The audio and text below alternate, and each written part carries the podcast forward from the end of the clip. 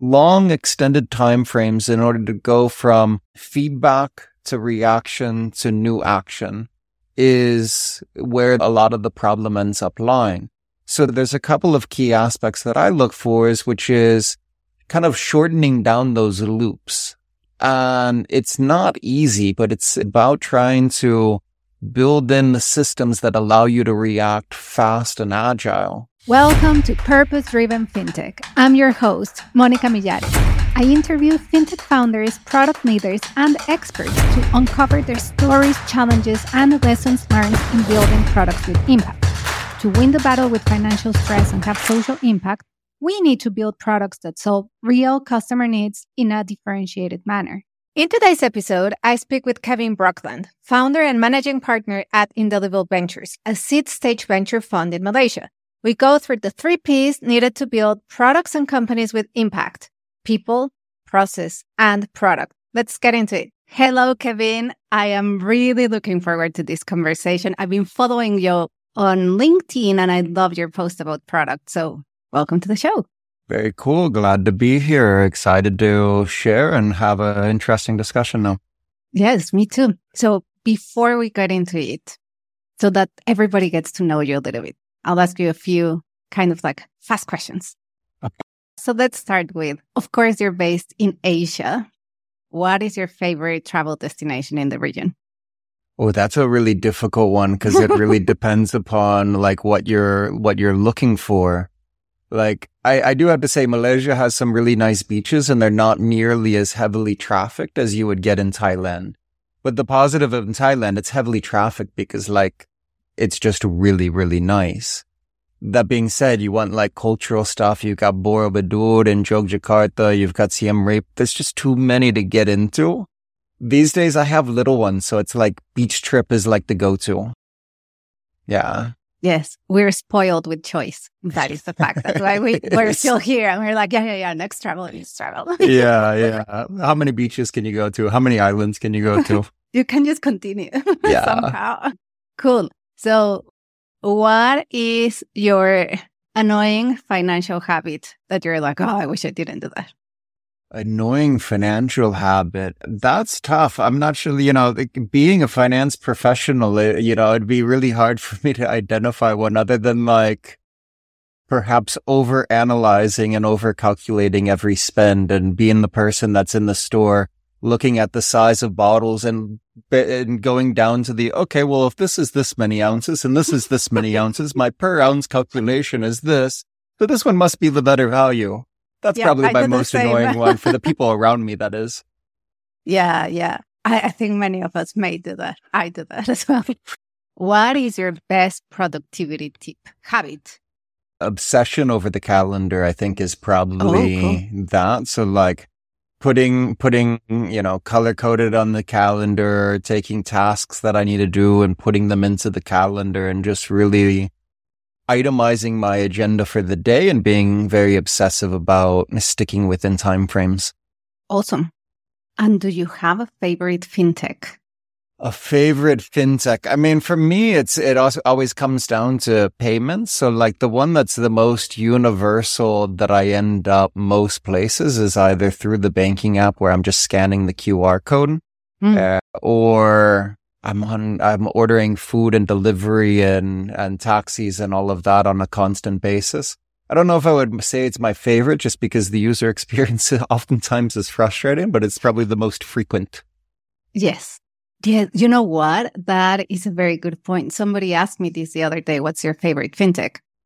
And of course, I work in a fintech. So I was mm. like, I'll be objective. And then basically, my favorite fintech is the one that I use every day, right? Rather than my favorite in my mind. It's like, which one is the one that's getting my actual transactions? And that was my definition of favorite that day. Yeah, but it's not the one that I enjoy using. It's not, it's not like it's a pleasurable experience. It's just, there's so, there's like the network effect that has you stuck on it. So if you want the things that you have the high frequency of usage with, you're kind of stuck without mm-hmm. another option because it's embedded within that company's app. Yes, it is very good insights, even to start the conversation about product. of course, product geeks always going to that type of chats. Yeah. So before I go into product as such, you have very interesting frameworks on how you go about it. But before we go into that, what has been the role of purpose in your life and business? You know, it's it's it's funny because over time, I think my career has evolved. When I started out, I you know, the the the formative years was in the post financial crisis. I was doing distressed assets. It was a very busy, busy time, but it's oftentimes the downside because it's distressed. It's the mm-hmm. downside mm-hmm. of the scenarios and I needed to make a, like a complete flip. And I went into impact investing and I was in impact investing for maybe 10 plus years, something mm-hmm. along those sort of lines in a variety of companies and roles, etc. And so I, I, th- I think that there's a, there's an aspect that's built inside of me of wanting to make sure that you can do, do well by doing good, you know, to yes. where there needs to be some sort of obviously like I'm a capitalist. I need, I want to see like profit driven motives, but I don't think it's mutually exclusive to still being able to do well. So whether you're talking about financial inclusion or you're talking about, you know, d- improving efficiency so that we're less depletive on resources and things like this, we can do well by doing good things. I totally agree with you. Like a hundred percent. So right now you have Oh, you're the founder of Indelible Ventures. Can mm. you tell us a little bit about what you do and how it's related to basically your ethos? Yeah, yeah. So we didn't explicitly say impact, and I, will tell you the reason why is because the mo- the majority of people that hear the word impact think that it's charity. So there's oh. a, there's a there's a branding problem around impact where the universe of people that put money into funds that can then invest it onwards they, there's there's there's a there's still a mindset that it's philanthropic and not necessarily commercially oriented that you're jeopardizing returns for warm and fuzzies. That's not really true. I've demonstrated that over my track record in impact investing, but the reality is the reality. That being said, you know, that belief is kind of ingrained inside of me. So anything that I do is going to carry that sort of moral compass of what I want to be looking at. So there's a, there's a built-in screen inside of it. But what indelible is, is, you know, I, I, I landed in Malaysia. I've been in Malaysia six or seven years at this point, and I saw that there was a big gap in the ecosystem. So I felt the need to do something good by trying to plug that in because there's so many good entrepreneurs that were kind of hitting this gap, this, this systemic gap in the eco, in the funding ecosystem. So I guess you could call it a little bit of impact from from that by giving the opportunity. But we look at we look at B two B tech, which generally falls into SaaS. I have a tendency of shying away from regulation just because it's a fragmented market, and if you needed to get regulatory approval in every market, it's it's a it's a it's it's it's a lot of hurdles to jump in a row. Definitely, yes. Well, like in financial services, right? Yeah, even some of the big boys the, the big players have been having some troubles and and burning a bit of cash while they're trying to establish a presence while still waiting for that stamp of approval. Yes, and you know what? That's very particular of APAC. Mm. It is a huge region in terms yeah. of population, great opportunity, but at the same time, it's very fragmented, and it's like every country, it's like different. Yeah. And regulation is different. And you have, it's not like Europe that you know, European Union. Here it's like APAC, amazing growth. But yeah. to get into it, you have to go country by country and understand each of them. Yeah. I mean, imagine going through like whether you're going through the Securities Commission or Bank Negara, and then you got to go to MAS in Singapore, then you're bouncing over to OJK in Indonesia, et cetera, et cetera, et cetera, throughout the region. It's, it's a lot, it's a lot of steps. I, th- I think it would be challenging, but imagine the unlock of potential that would come if the ASEAN countries did some sort of uni- unification around regulation and policy. Maybe not the currency, because I think that's a bit problematic, mm-hmm. uh, the way that it was structured in, in, in Europe. I don't think that would apply very well here. But the, the, the trade borders, the, the regulation, that would be a massive unlock for the potential of the region. Oof. I, yeah, and you use the right word because it's unlock because there's mm. so much there's talent, there's opportunity, there's like the region is booming. It's just sometimes hard to navigate. So if we were to remove that friction, then it's like, boom, it can just go like to the roof, Yes. to the roof. Yeah, yeah. There's there's there's there's so many things that could end up happening. I think it's a bit of a challenge. You know, this the same reason that a particular European country decided to exit Brexit from from that agreement. You know, there's there's there's a lot of politics. There's a lot of things of that nature that make it much more complicated than it seems from the co- company side. But it's it's it's still worth dreaming that it could happen. I think it could happen at certain levels. So, for hmm. example, right now, you mentioned earlier about the QR. You can pay with a QR. So, Yeah. the QR, right now, it's interoperable QR at nation level, but like starting like this Soon. week. Yeah, Yes. yeah, that's it's gonna be awesome, you can right? go from Malaysia to Singapore to Thailand, and likewise from Singapore to Thailand, like across ASEAN, yeah, and use your local app to pay in another country. So that is cool. Yeah, yeah. I mean, to be honest with you, like I, I was just in Singapore and my, my normal, my frequent ride hailing, etc. app, I can't use the same wallet that I have been using. Now I got to link it up with a new payment system. Every time that I travel, I need to, I need to relink it. And every time that I order, because it's not set as my default in it, I have to remember. And it's just like, it's, it's, it's not, it's not so easy. But yeah, that's, that's going to make a big difference for interregional travel and a number Yes. of other uh, sorts of aspects. Yeah, because as soon as you land in Thailand, Indonesia, wherever, you can just like Yeah. no need to go to the ATM because at least in Thailand, all the small merchants have the QR code. Like Yeah, the yeah. street food, it's like QR code everywhere. So for sure, for sure. these will It'll be, be, interesting to see good. what what comes out of like the, the ultimately it seems like there'll have to be some level of consolidation because the number of players that have been operating into these regions have been kind of in a garden a walled garden and so now that things start opening up and the territory is easier to start going after and unlocking some of the players that have dominant positions in in in certain markets are going to have more opportunity to start acquiring merchants or otherwise in new markets. They may end up doing the interoperability and and doing like fee splits. It'll be interesting to see how it actually ends up shaking out. Yeah, actually, that's a very good point. There will be some sort of consolidation because there's always the big guys Yeah, and you partner them up. And that's it. they start eating up the others until they get full, or until the regulators start saying, "Whoa, whoa, we need we need we need competition." Competition. Yeah. Yeah. Interesting. Cool. Well, let's now go into our topic of today product, process, and people. That is key for your methodology on, as a VC as such. yeah, yeah. Let's go into each of them. Okay. Okay. I mean, I, I usually, I usually use those three P's as kind of explaining wh- how I decide who's investable. And there's, there's a preliminary step, which is like getting the foot in the door, which is, can I, do I recognize it as a large enough opportunity?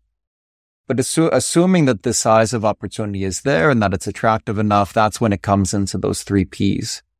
And it's, it, it's, it's in, I rank it in the order of importance as far as as far as that goes. So like the people, the process, and the product. And the question mm-hmm. that I always get asked is why do I rank the product last? Yes, I was like, that is so interesting. I started with the product, and you're like, no, no, no. Yeah, yeah, yeah. I, I honestly rank the product last. And it's it's a it's a factor of a couple of things. One is I focus at the seed stage where the company is trying to find product market fit, but it may not be a hundred percent established. And Mhm. so if you don't have product market fit entirely established, by definition, the product is not complete. The product is going to change. And honestly, even as you evolve as a company over time, the product is going to evolve. Maybe not as drastically as it does in the early days, but there is an evolution of the product that is a continuous cycle over time. And so since it's more dramatic in the early days, you need to have processes in place. And I use, I use the word processes, even though I, I like like feedback loops or so, some other sort of phrasing, but I need the three P's. Yeah. I, I need the alliteration of, uh, in order, in order to make it catchy. But it's, it's really that aspect of, are you establishing the frameworks in place in order to collect feedback from your users, your customers, your stakeholders, understanding how they're discovering, how they're onboarding, how they're activating, how they're engaging, all of those kind of like deeply important product questions, there needs to be processes in place so that you can continue to iterate and optimize around it. Now, going one level higher, really the only way that you're going to be able to establish solid processes and the only way that you're going to be able to understand, interpret, react, and iterate repeatedly, repeatedly, repeatedly is if you have incredible people. So it's yeah. kind of like that. It all kind of funnels upwards towards, towards the processes and the people. And so there's a lot of effort that has to go into understanding whether or not the people have kind of that growth mindset, that mm. curiosity, mm. being perpetual learners and that kind of level of attention and understanding because you know being a being a startup and building a product you're kind of like a scientist you're doing the scientific method establishing hypotheses going out and testing it iterating and ultimately trying to find some sort of like magic that can ultimately come out of it yeah definitely so yes it all comes back to people like yeah you're right because mm. people are the ones that do the product but then you cannot do a product and that's it. You have to iterate it. Therefore, you need process, and then you hire more people, and then you need common yeah. ways of working. Yeah, I mean, the, as the company gets bigger, it starts being assumed that the, that it's table stakes to have good people. It starts mm. becoming table stakes that there's more rigidity in the processes, and so the product starts becoming more important and the financials are the key metrics that tell you whether about the the the veracity and the quality of the product you start digging into all of those traction but if you're talking about analyzing something that's been around for 6 months a year 18 months at most there's not a whole lot of track record in order to like get that conviction so it starts fl- it starts flowing up to seeing whether or not they're building in those processes and whether or not it's the correct people. Yes, that's a very good point because many people, at least from a PM, I'm talking like worldwide, let's say, some people complain, oh, processes, especially in a startup, it's so bureaucratic. It's going to slow us down. What is your answer to that pushback? Yeah, I agree that like you can't have too high of a level of rigidity. The entire aspect is developing fluidity in the processes. And the aspect there is when you're talking about feedback loops, the thing that creates rigidity is when you're talking about time frames, long extended time frames in order to go from feedback to reaction to new action is where the, a lot of the problem ends up lying. So there's there's a couple of key aspects that I look for is which is kind of shortening down those loops. And it's not easy, but it's it's about trying to build in the systems that allow you to react fast and agile as opposed to developing I need to get approval from a committee who's then going to put it up to another committee. And depending upon whether or not they get the CFO sign off, we get a budget allocation and no. that then goes back down to that committee who sends it down to another committee.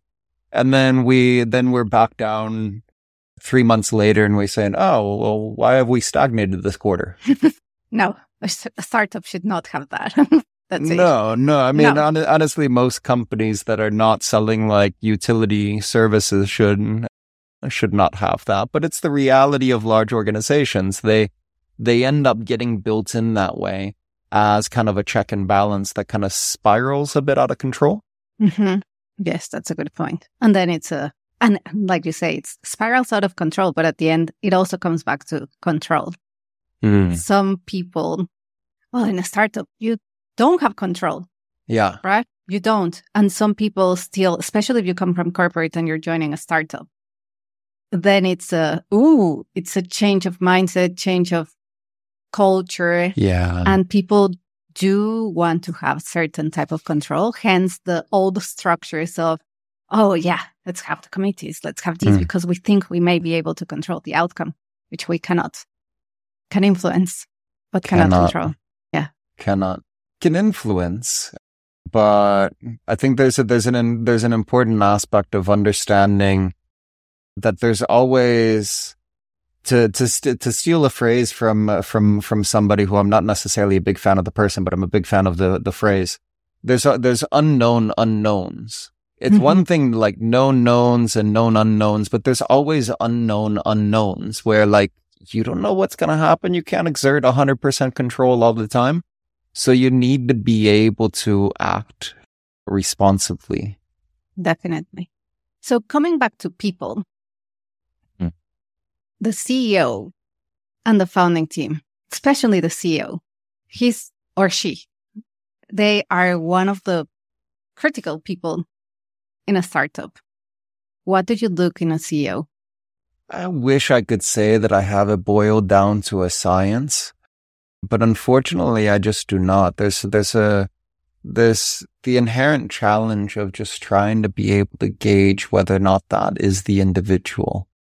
Now, you know, different investors have a little bit of a different different approach because you do have a handful of early stage investors out there that their portfolio strategy is very widely diversified. So they, you know, you see 50, 100 companies in a single portfolio.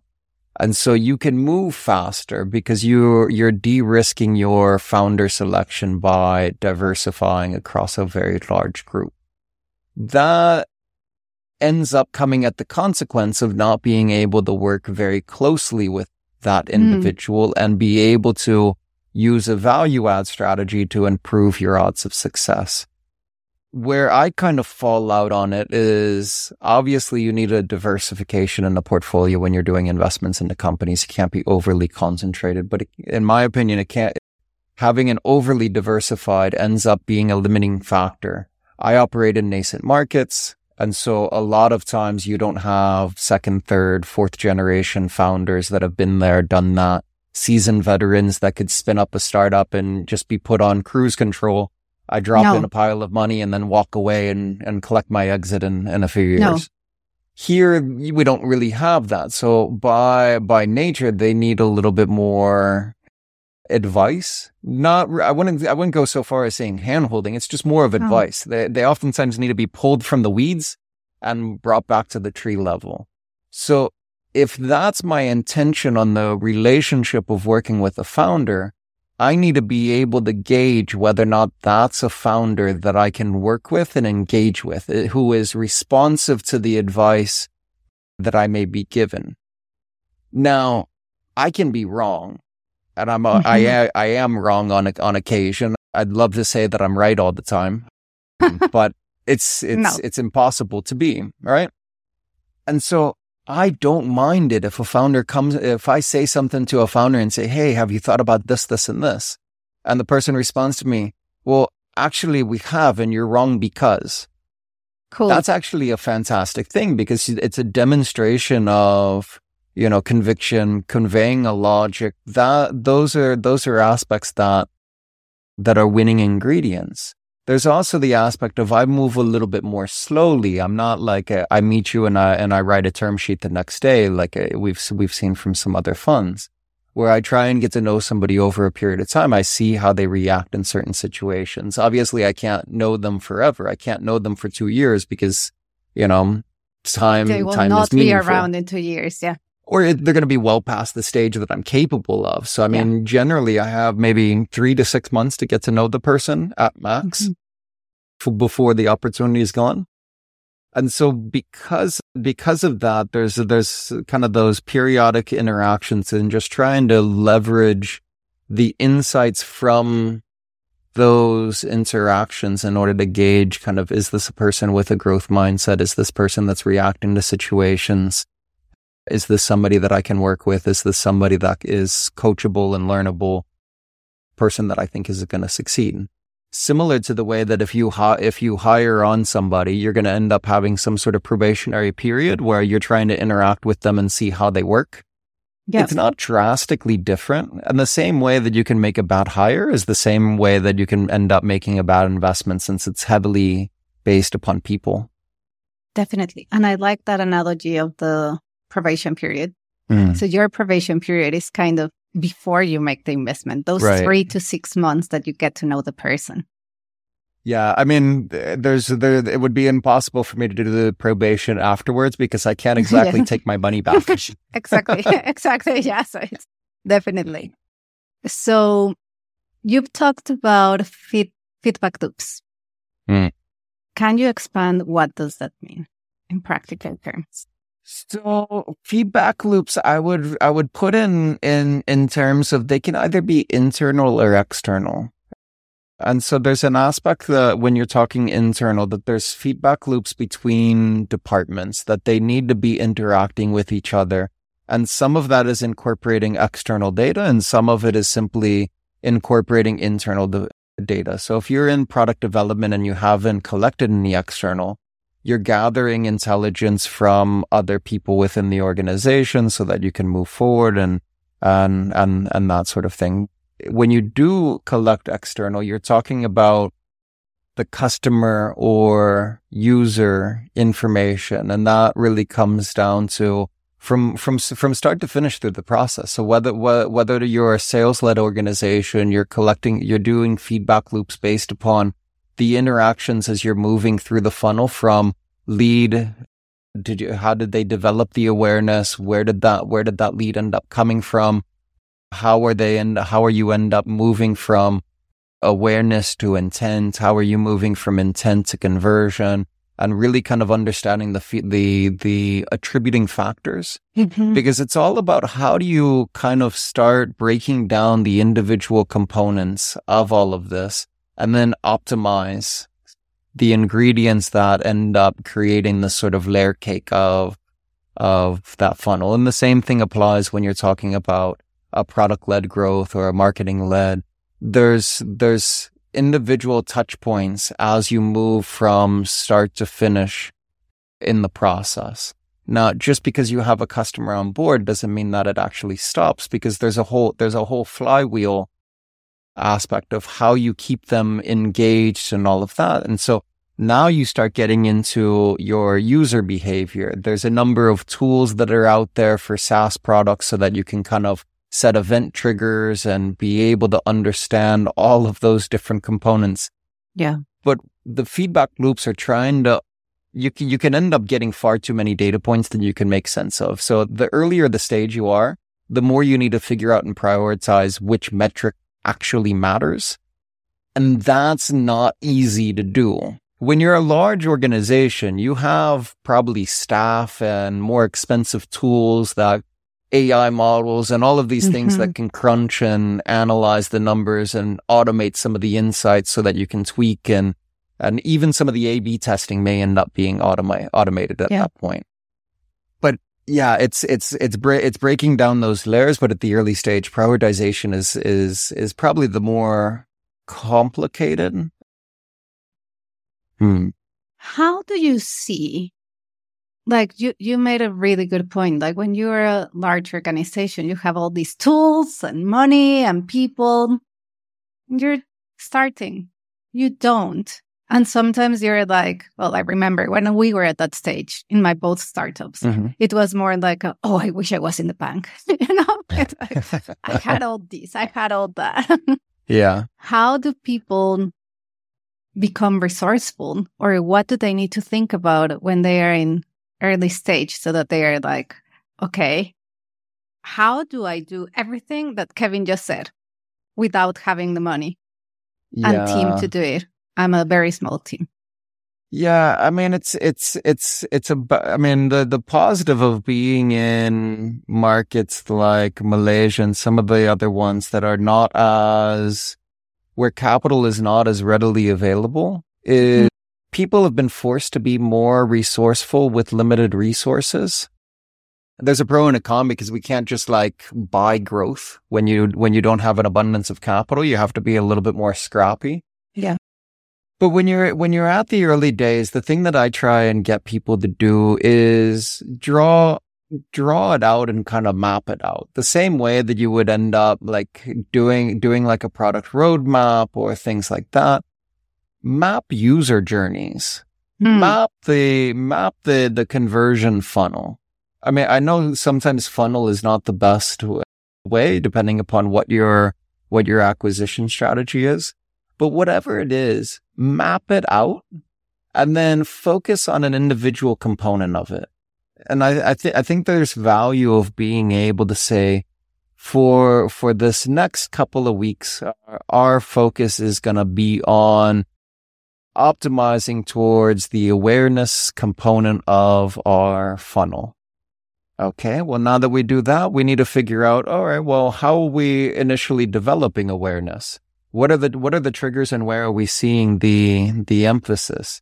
And one of the things that I constantly try and get my companies to, to think about is you're establishing kind of your ideal customer personas. Yes. And you're also trying to talk to those customers. You're trying to engage and get feedback. You're having conversations with them.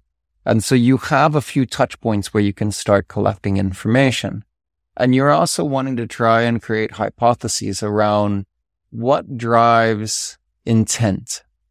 Is Hmm. it circumstantial? Is it, I want to make a purchase in this particular store? Is it, I want to order a taxi and because of that, I, I only have an option. There's what, what are the triggers that ends up getting somebody to have some, so the particular intent that's related to your value proposition of how you differentiate from what else is out there? And it's really about trying to get into some of those more granular details yeah. but bit by bit. You can't focus on the full full scope of things all on the same. It's about kind of, you know, incrementally making dents and fu- and by going through that mapping exercise, what should come out of it is you identify th- and can kind of do like a bit of like triage. Mhm. And, and in doing that, you kind of separate out, you know, what's the low hanging fruit? What's the, what's the mid-level difficulty? What's the more difficult items? That's one sort of ranking. And then you look at it and say, is there any sort of sequential basis that if we do this, we can't do it without having done something else prior. So we need to understand, is there a step one, step two, step three related to any of these things? Yeah. I can't focus on conversion if I haven't, if I haven't developed awareness and intent where I've driven inbound leads. Right. And then optimizing my, my, my website for conversion doesn't make any sense uh, as kind of a first step because there's just not enough data and traffic in order, in order for me to be able to do that. And so there's, there's the sequential nature, there's the low hanging fruit, and then there's the aspect of gauging the level of impact. Mhm. And so if I look at the low hanging fruit, there might be low hanging fruit that's high impact. Yeah. There might be low hanging fruit that's low impact. Which am I going to prioritize? Well, obviously the easiest with the highest impact. So you kind of can develop sort of like ratio to work impact versus level of work sort of aspects. And so it, it's, it's a bit, it sounds a bit rigid from like a process standpoint, but it's, it's, it's, it's a little bit analytical, I guess. Maybe it's because I'm a numbers person. Some people have that intuition and they just know. Yeah, but it's fluid, right? Because probably you're describing how I think as well. And Mm. I like mapping stuff. Yeah. I'm visual.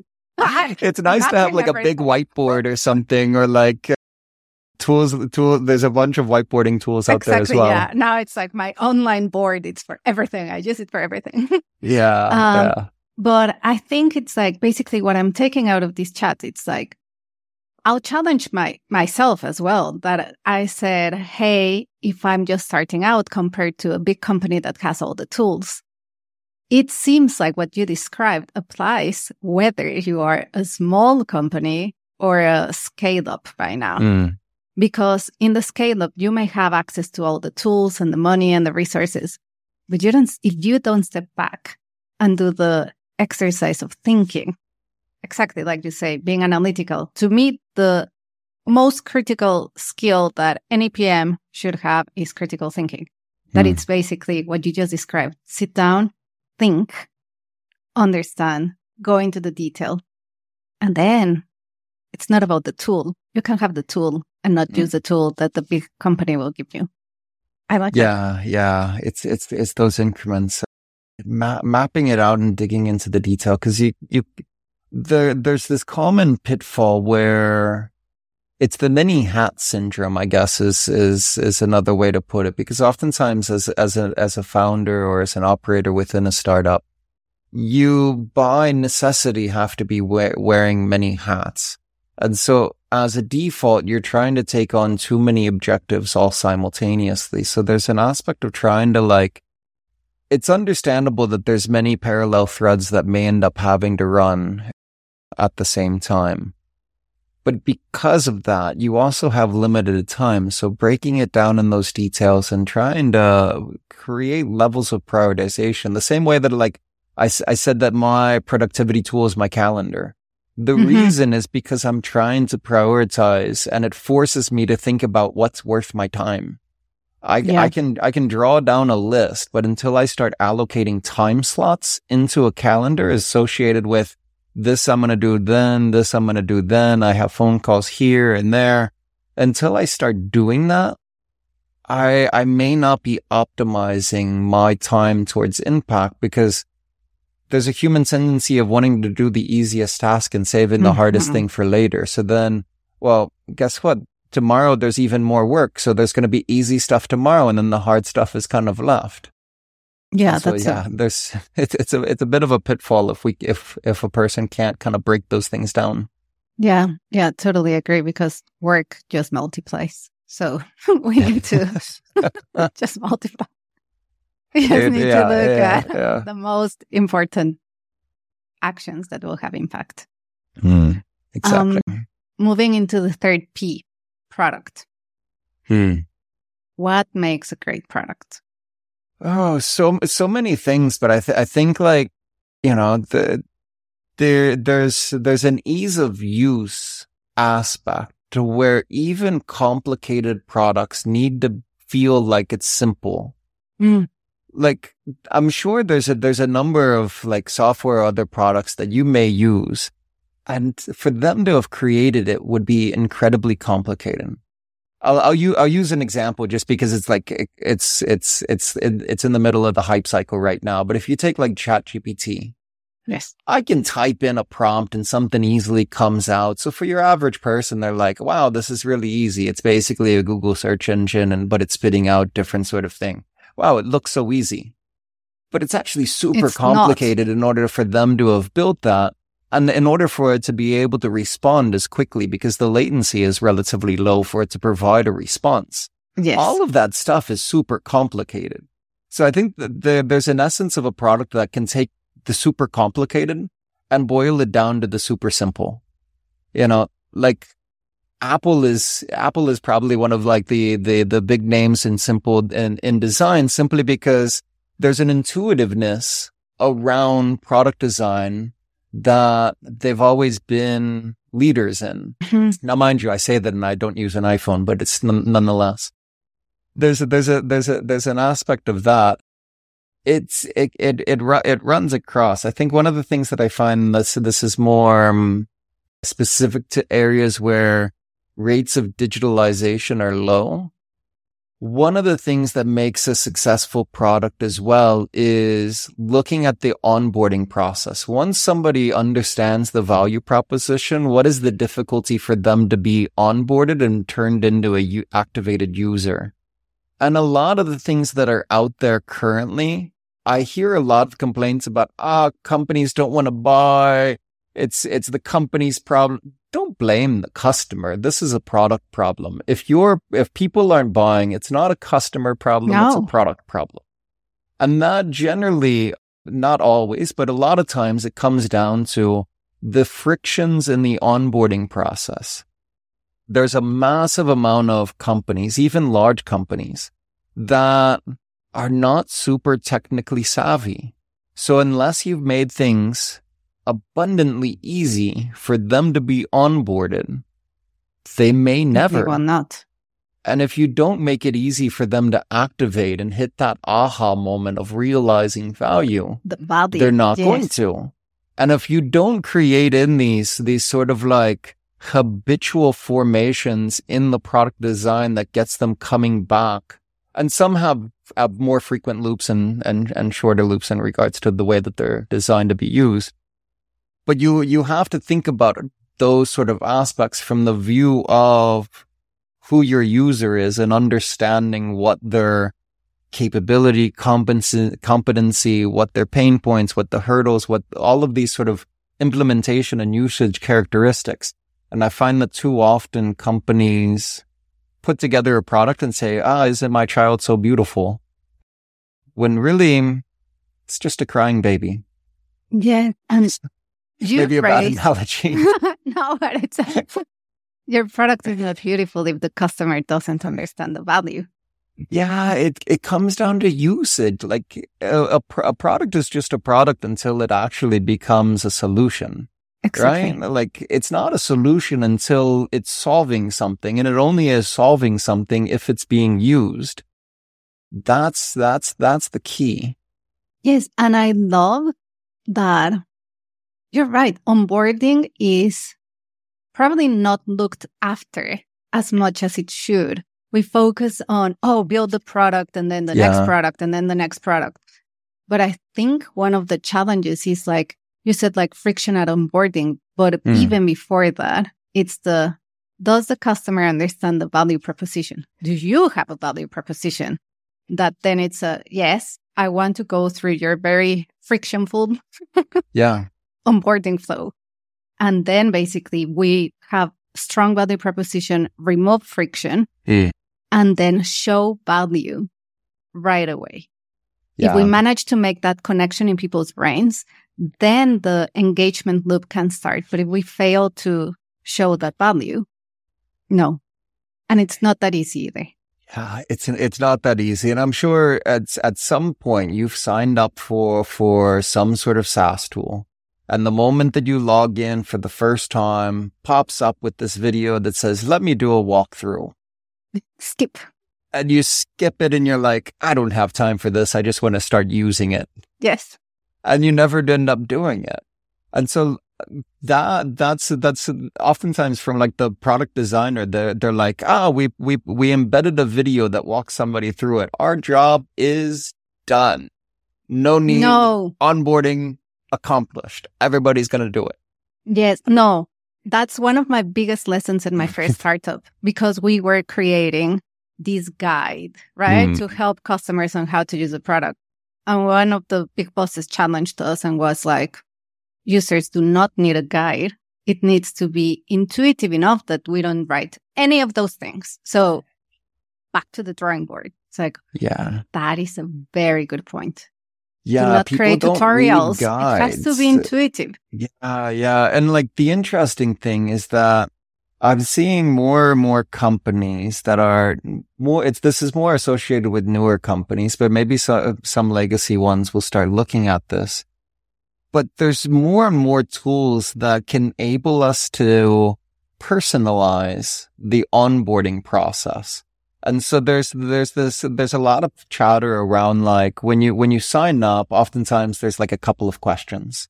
And this can actually end up helping narrow when you combine it with what, what the inflow channel is combined with these couple of sets of questions. You can understand a little bit more on what that initial usage desire is. And who knows? May, maybe they came in for a free trial. Maybe they just converted from tree free trial or maybe they just came into paid. I, I don't know.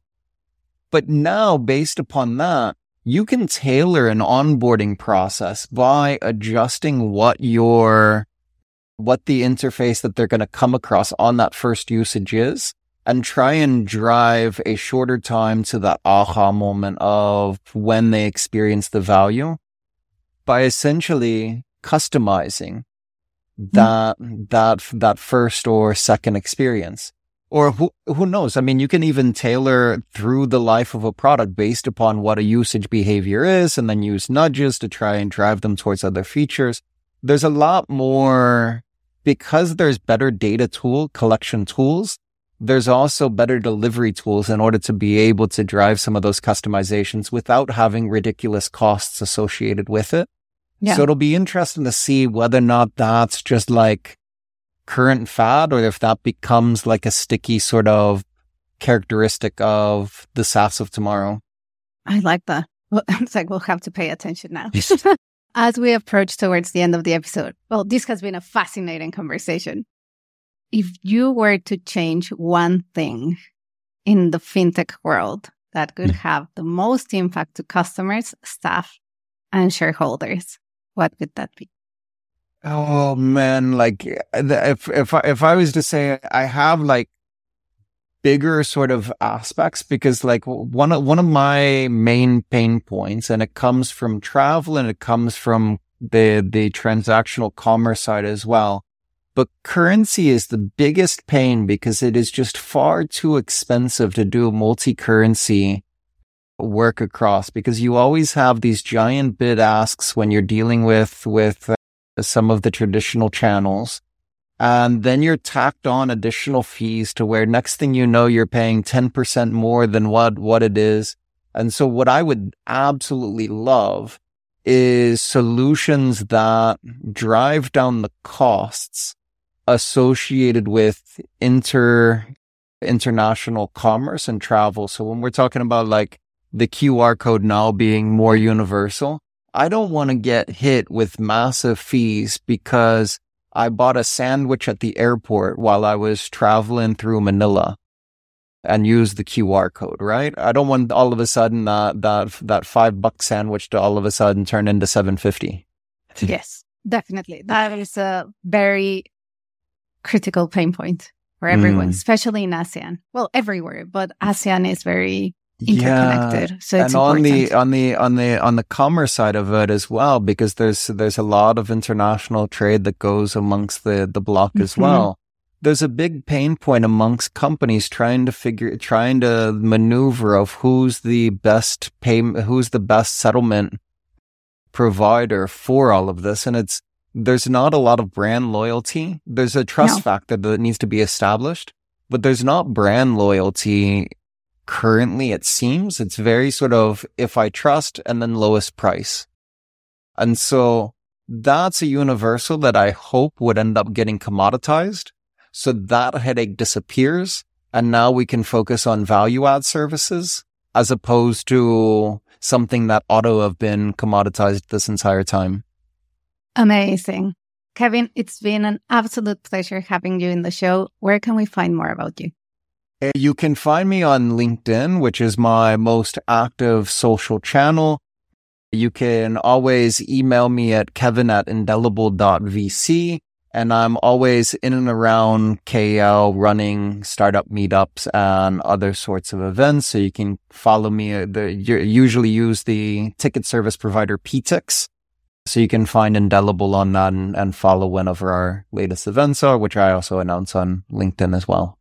Yes. And you're very active on LinkedIn as well. And you have a podcast. Yeah, I do have my own podcast, which I'm going to have to pull you on there as a, re- as a reciprocation uh, these days as well. So I can, I can plug Sea of Startups as well. Yeah, definitely. Cool. Thank you, Kevin. Thank you, everyone. And see you next week. Thank ciao, you. ciao. Thanks so much for listening. Your time and energy means a lot. If you want to support the show, remember to give it a follow and DM me to get in touch. I promise I do respond.